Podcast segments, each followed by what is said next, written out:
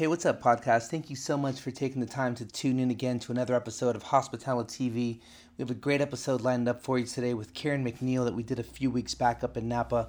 Before we move into that, I just wanted to remind everybody of why exactly we're even doing this in the first place, which is to speak with the top professionals in our industry of hospitality and be able to extract information from them that we can then pass on to you so that you can be better at what you do on a daily basis. The only thing that we ask in return is that you subscribe and rate the podcast on iTunes.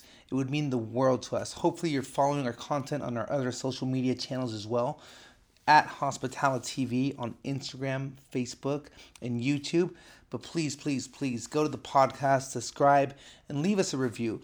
I'd love if you sent us some feedback on any of the podcasts too. If you have any questions on anything, or if you think that there's somebody out there that we should go interview that you're interested in, let us know. Let us know what you think. Thank you so much and enjoy the podcast. Hey guys, welcome back to another episode of Hospitality TV. Today we're in Napa in Santa Helena with none other than the author of the Wine Bible, Miss Karen MacNeil. How are you today? I'm well, thank you. Thank you so much for taking the time for this interview. Pleasure. Um, so, is, I need to start somewhere immediately by thanking you for this book. I have to do this because um, it's been an absolute indispensable tool for me in my career as a sommelier and learning about wine. Um, and it's been really something that, you know, as we study for higher levels of certification in the Court of Master Sommeliers and things like this, and you can oftentimes get overwhelmed a bit with the amount of information.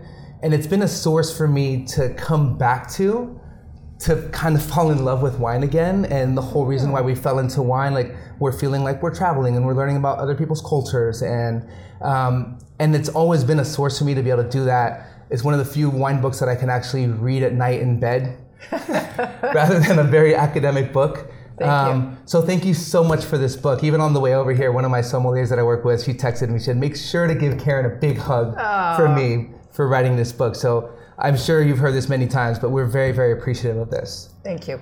Um, would you please, if you can, just take a moment and tell us a little bit about how you got into journalism, how you got into wine writing, and, and leading up to the book? Yeah.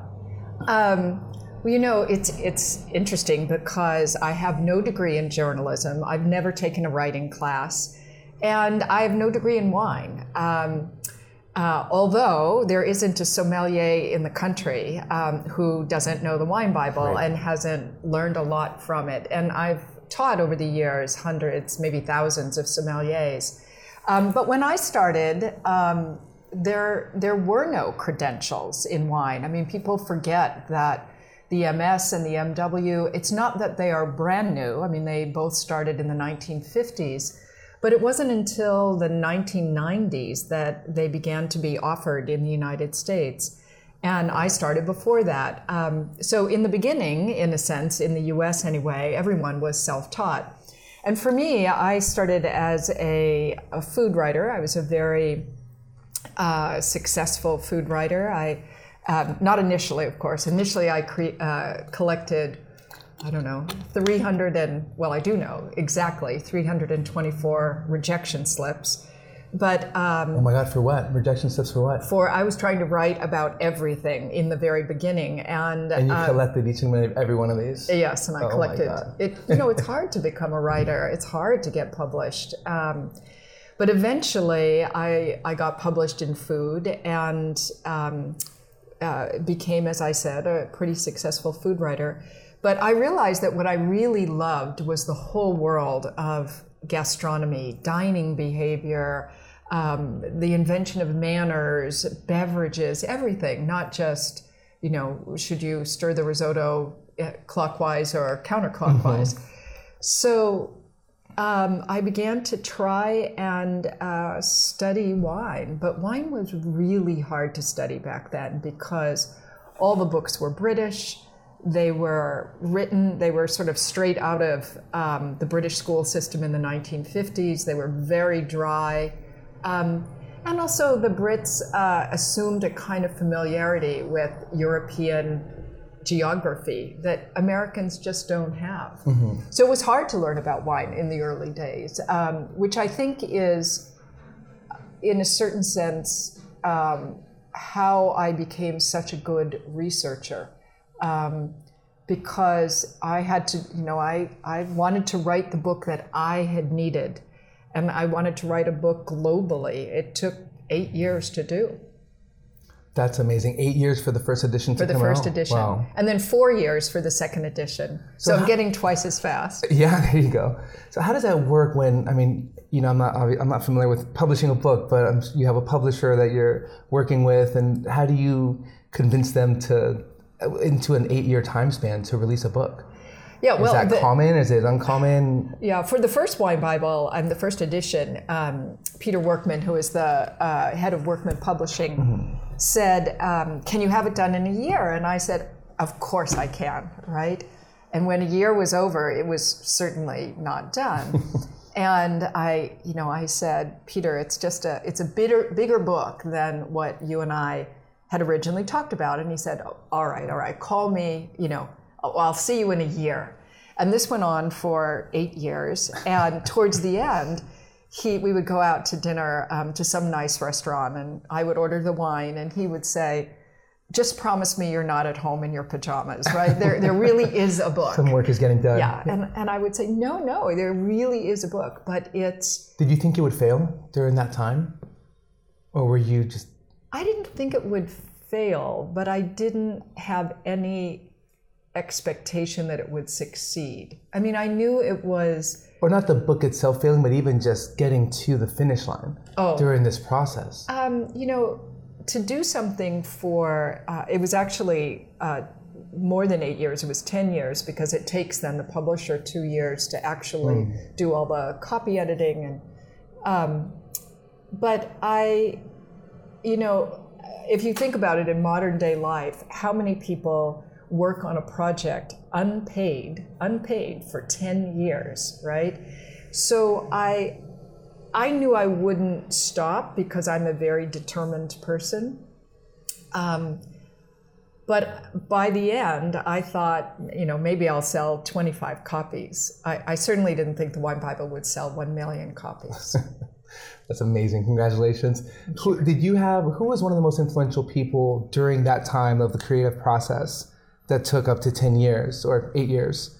Um, was there anybody that really stood out that kept you going throughout that time?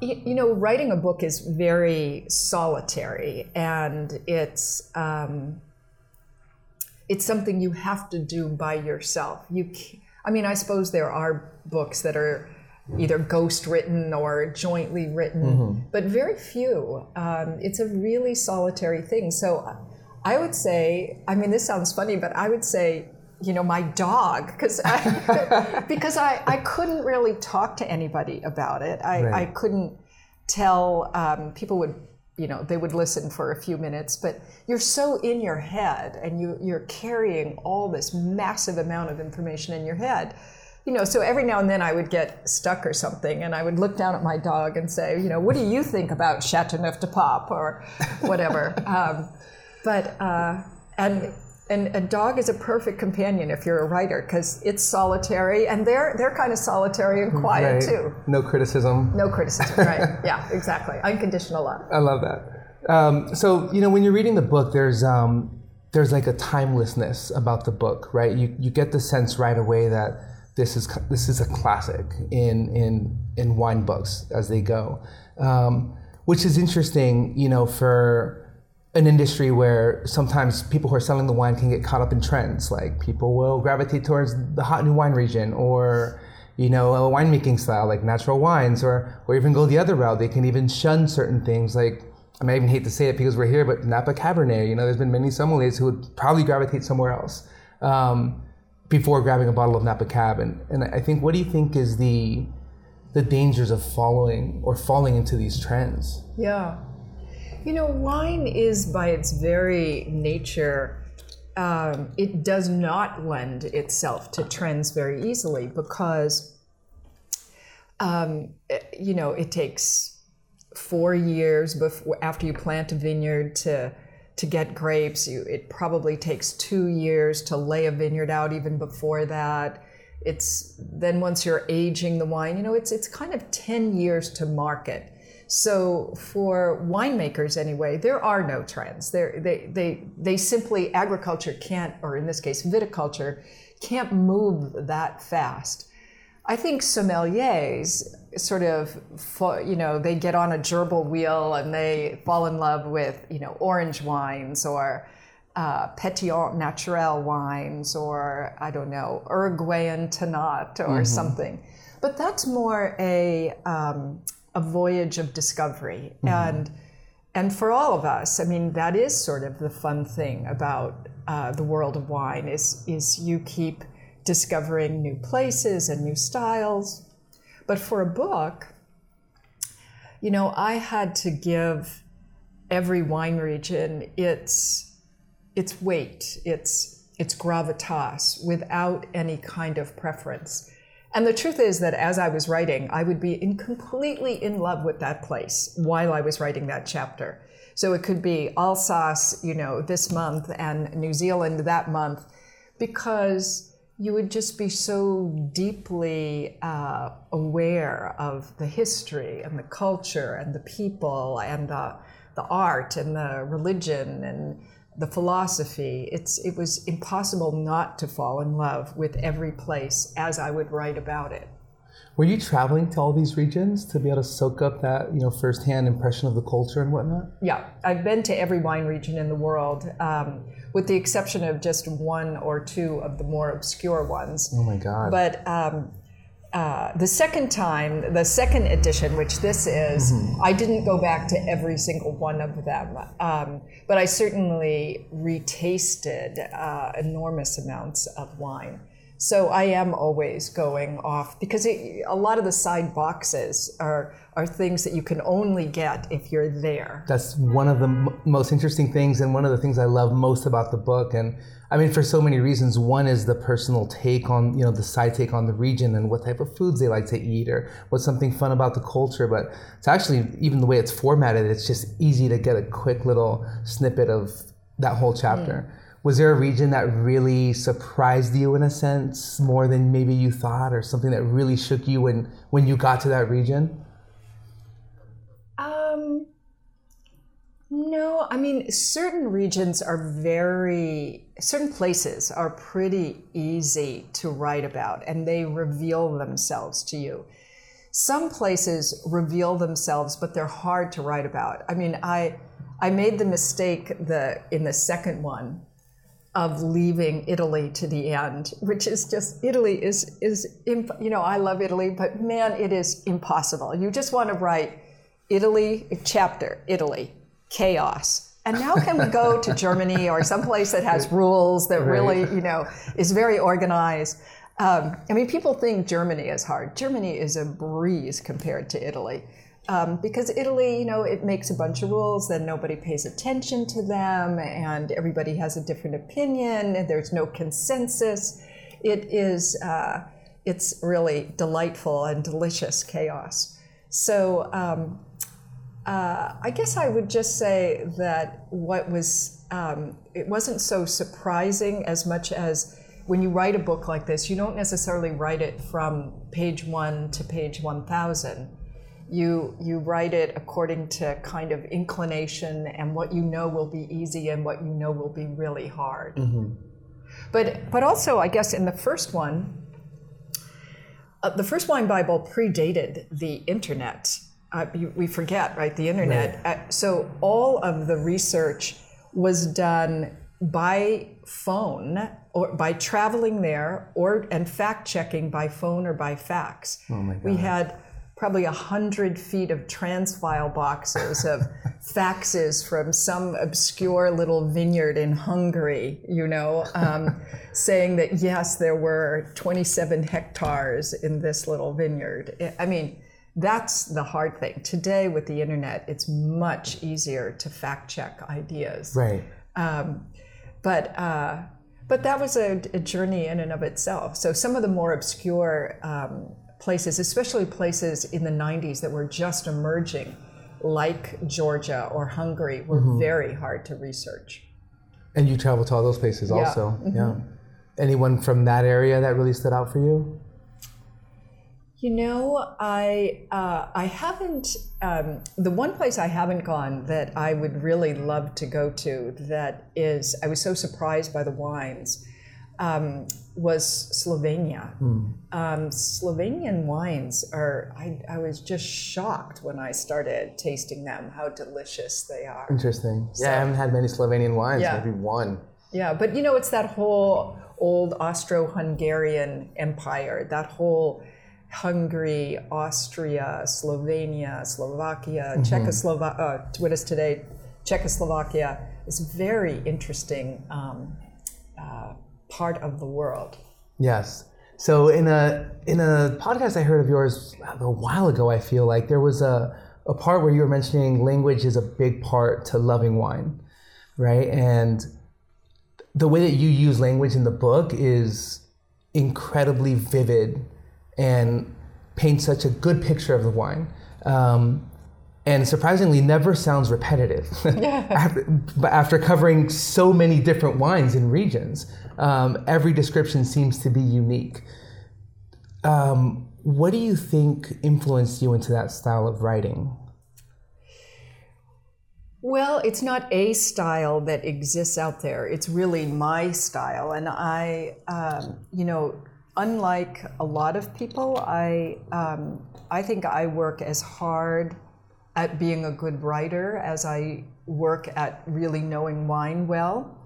A lot of wine people are subject experts. They know a lot about wine, but they just write it down. They, they're, they're not really, in my mind, writers. Um, um, they're they're they communicate what they know, but they're not necessarily extraordinary writers. And it's hard to be an extraordinary writer. I mean, I would say that if I were able, I mean, if if the Wine Bible were all it was was research, I could do it in one third the time. But what takes time is to, to do exactly what you're saying, to try and capture a wine in words that is just extraordinarily memorable. And we all know how hard it is to describe wine, right? It's impossibly hard to do. It's so ephemeral. It's much easier to describe food, for example. So, um, I mean, when I when I'm writing, that's the slowest part. Is sitting there with a glass of wine and thinking, "Oh my God, how am I going to put this into words?" And it can take a while to to get a glass of wine right. Well, you do a really good job at it. so, Karen, one of the things I mentioned in, or I noticed in the book was there aren't any mention of scores, really, or vintages for that matter. Why is that? Yeah, you know, um, there's a difference between um, being a writer and being a critic, right? And if I was a critic, I, I would this table would be full of wine, and every morning at nine o'clock, I would start tasting and give those wines a score, write a few sentences, and um, and attempt to be very comprehensive about tasting everything, or at least everything important in a given place. Um, we do a lot of tasting. I mean, I taste about 3,000 wines a year um, here in the office. But, but what we're trying to capture is something different. We're trying to capture, you know, what, what makes Bordeaux Bordeaux, right? What makes it tick? What, why is it the place that it is? How, how are the wines, uh, in a sense, an, a piece of evidence of the culture? And so, whether you're tasting, a, you know, a 2013 Bordeaux or a 2014 Bordeaux, that essential nugget does not change. Vintages, of course, do change, but I'm I'm at something. I'm trying to get at something a, a little more timeless than that. And also, we don't need more critics in a way. We we have a, there are a number of really good um, newsletters and magazines out there that do just a fantastic job at wine criticism. So, um, you know, for me, I wanted to do something very different than that. So, it when I review a wine in the Wine Bible, um, what I've done is I've tasted it throughout lots of different vintages, and I've described it in a way that has to do with the style of that of that wine, kind of vintage in and vintage Mm-hmm. out. I mean, I suppose there's the possibility that in a really, really terrible vintage, the wine wouldn't be as good as I've described it. But I've only, you know, I've pretty much talked about all of the great wines of the world in the book, not not necessarily everything that's on your store shelf that costs fifteen dollars, Right. let's say. Now, so you say you're tasting to get really the identity of that region. Do you find, or have you found that you know, when you started doing your research in the early '90s to now, is there is that identity changing from like global warming and the way that the wines are changing a little bit, or would you say it doesn't apply yet? Um, uh, climate change is a big factor. It's especially a big factor now. Um, it will, um, you know, it will really inform um, the next Wine Bible. I'm starting to to work on um, Wine Bible edition number three Oh, awesome! just now, actually, this week. Uh, No way, wow. Yeah, right. probably take us. We're hoping two and a half years. So I'm getting every time you're half in the time. yeah, I'm getting really fast here. Um, but uh, one of the most amazing things about wine is how adaptive it is. I mean, when you think, and one of the best examples, or many of the best examples, are in Portugal. When you taste southern Portugal whites, for example, um, you think, how can these wines possibly be, right? It's one of the hottest places in the world, and yet those those white wines are fresh. They have a lot of acidity. When you talk to vintners there, you say, "How? Surely you're adding acid into these wines." They're like, "We're not adding acid, but these grapes have had centuries of adaptation, and they've learned how to sort of hold on to their acidity." So. Um, you know, climate change will change some things, but plants are pretty adaptive. It'll be interesting to see um, whether or not, um, you know, whether or not Pinot Noir will have to move to Alaska. I don't know. right. I don't know. So that's thanks for sharing that about a third edition. That's exciting. Yeah. Um, but let me ask you this: How do you think? Um, how do you think your approach to wine education has changed, if at all, between the first edition to the second edition and to maybe now getting ready to produce a third edition, especially with the digital media landscape that we're in now compared to when you started off and you didn't have that advantage? Um, how does that change the way that you want to deliver this information to people? Yeah, you know, I think I knew uh, whether I knew it. I, I, I thought I knew it, and it's turned out to be a lucky hunch, I guess, or a lucky um, supposition that wine is one of those things that is much better understood in small bites and through stories. When you write these long, gray, uh, you know, a hundred pages that are just uh, not interrupted by anything personal, it's really hard. Even if you love wine to death, like me, it's hard to read books like that. Um, so, um, you know, I developed uh, a way of, of writing about wine that is, it's a little bit like cha- like dancing and changing the beat to the music all the time. so your people are like, oh, okay, we're changing here. All right, you know, let me keep up. Um, and it's uh, people tell me all the time that the Wine Bible is so you know easy and fun to read because of that. So that's the way the lucky for me that is the way the world has also moved. We want great information, but we want it fast, and we want it to be fascinating and fun. And actually, I mean, because of that, I created a a, a whole digital newsletter called Yeah, Wine wine speed. Yeah, tell us about that, please. yeah, Wine Speed is is really cool. We uh, we created it uh, about two years ago now. Okay. We have about forty thousand subscribers. It's free, as you know. Um, but I I realized that a lot of people were getting information, of course, digitally, either on their phone or on their computer, and um, there were wine blogs and stuff like that. But um, you know, occasionally I'd be like, "What? That's wrong. Wait, that's wrong. Where, where, where, who are all these people writing stuff that isn't even researched?" It would drive me crazy. I'm, I don't know, a school mom at heart, I guess.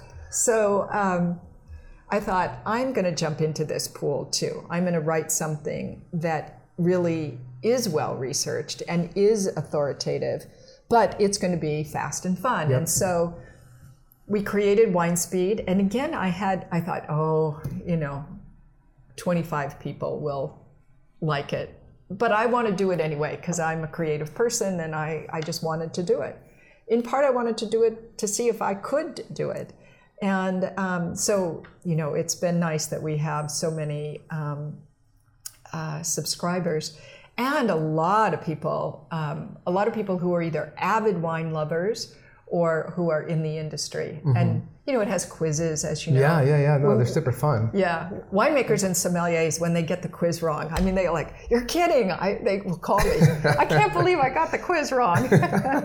it's really fun. No, it's great. I love getting that. And I think it's weekly, right? That comes out. Yeah, and it comes out every Friday. Yeah, and it's almost like the same formatting that you have from the Wine Bible, right? Yeah. There's like little snippets here, quick little um, pieces of information or statistics that are super fun to look at. Yeah, Um, yeah, I mean that's another one of the reasons I love it. You're very busy. You're very active. I love that. You know, starting off a third edition and doing the Wine Speed newsletter. But you also do. Um, you also do like educational seminars or for larger companies. What, what is that about? Do you do educators on wine, or do you do like how to host wine dinners or things, or what's the different approach there for you know larger companies versus somebody who actually has the book in their hands? yeah.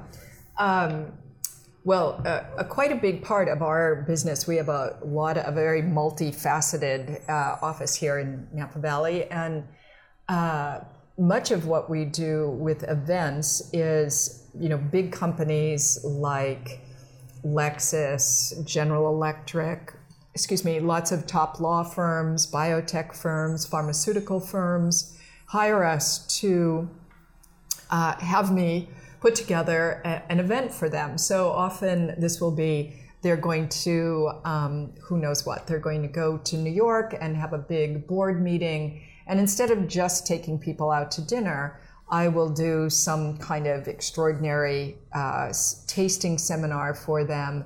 And then everybody will go out to dinner also, and I'll choose all of the wines, work with the chef, and create great pairings. Um, but those seminars are really fun to do because um, you know these are sort of captains of industry. They're they're often very powerful people. They're often um, in the same room. There will be collectors and people who are um, very successful but know nothing about wine. So it's great if you are a teacher to have to, uh, you know, to be able to present wine in a way that the most knowledgeable and the least knowledgeable person in the room leaves saying, "Man, that was great. I learned something." Yeah. You know, it's it's. Uh, but I love teaching, and so um, uh, it's it's really fun. And we we do these kinds of events all over the the world. Um, occasionally, restaurant groups have hired us to uh, train all of their uh, their waiters. We have hotel clients um, and even university clients. Notre, Yeah. Notre Dame University is a wonderful client of ours. So when you do training for a restaurant group, you kind of have to assume that there's going to be, you know, kind of all of the front of the house staff, right? Where you might have some people who are a little bit more educated on wine. You might have even a couple of sommeliers, but you might have some support staff like, you know, back waiters or food runners or things like this who are very eager to learn. What's your approach there to make sure again that the guy who has the most knowledge and the guy who has the least knowledge is, you know, walking away with something? Yeah.